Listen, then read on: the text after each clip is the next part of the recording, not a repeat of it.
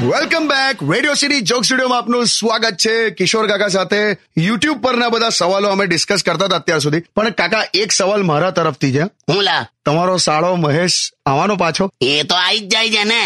આ વખતે કે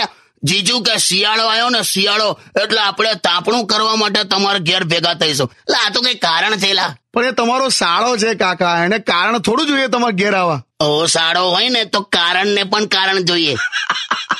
સોસાયટી વાળા તાપણું કરશે ને તો આને હાચવવું પડશે બોલ કેમ કોલસાનો ઢગલો સમજીને એને જ ઉપાડશે બધા શું યાર કાકા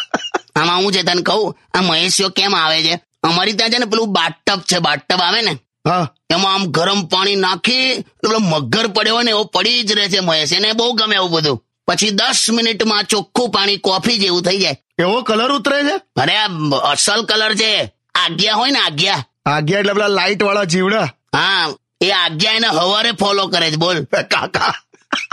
પણ એટલું કહું બધાને કે ભાઈ જો શિયાળો આવી ગયો છે એટલે સમજીને નાજો અચ્છા શિયાળો આવી ગયો છે એટલે સમજીને નાજો અને જીવનમાં કર્મોનું ફળ પછી મળશે પણ અત્યારે સીતાફળ મળે છે એ ખાજો આ શું સેટ કર્યું તમે આખું એટલે આમ કઈક આમ મજા કરાય એમ ના મજા આવી તો તું ઘેર જતો રહેલા ખોટી હોશિયારી મારો છો stadium with radio city ninety one point